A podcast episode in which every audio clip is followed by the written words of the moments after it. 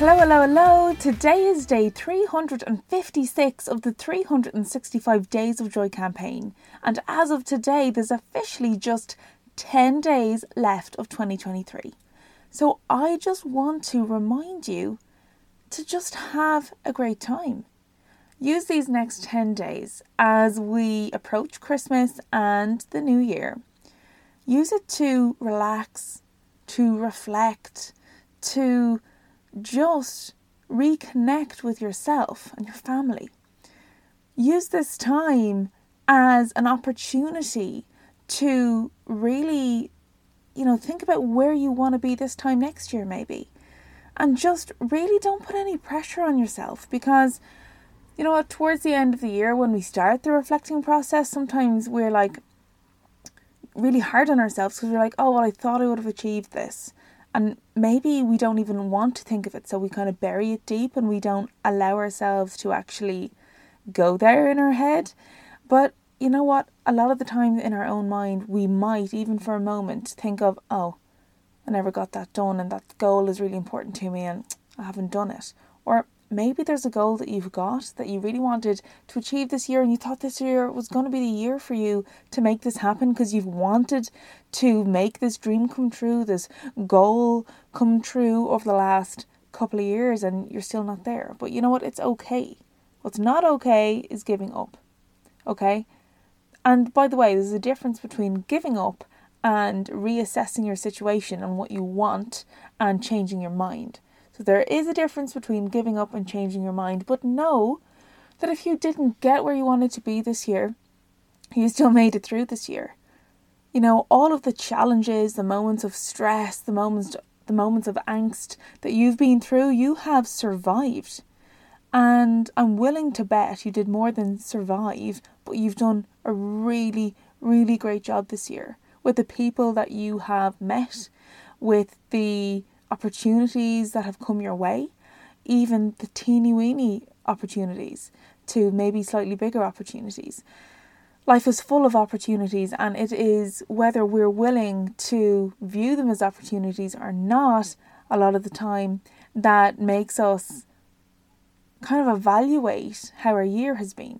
Because you might feel like you've had a bit of a boring year and haven't gotten much done, but I'm willing to bet there's been some great opportunities in there some great magic moments with your family or friends or people that you know you you met this year, new acquaintances or or uh, new friends that you have come across this year. And over the course of these next 10 days, I'm just wishing you some peace with yourself because a lot of the times our dissatisfaction with life, the the thing that sucks the joy out of our soul and our mind, our thoughts, um, and our days is actually the self criticism that we have on repeat in our minds. So I want to encourage you to turn that off. Turn it off. Try 10 days, giving yourself a break. Allow yourself to enjoy the Christmas time. And hey, if you're somebody who's swamped and actually these next 10 days you just know because of your family life or your your working life or whatever circumstance you're in you know that Jesus Christ I don't know how I'm going to get through this. This is not a relaxing time of year for me or specifically maybe you're off the back of a breakup or um a bereavement or something and it's really really hard. Just be kind to yourself. Try your best. Christmas is really hard for times like this when we when we lose a loved one um when we're bereaved or when we break up with somebody. There's grieving in both of those situations that happens. Just be kind to yourself.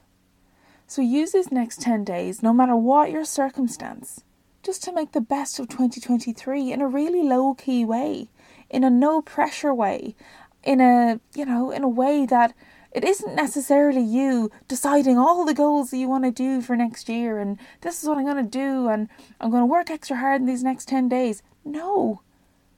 Use this time to rest, relax, and recharge so that you can swan in to the 1st of January feeling good about yourself, feeling rested, feeling recharged.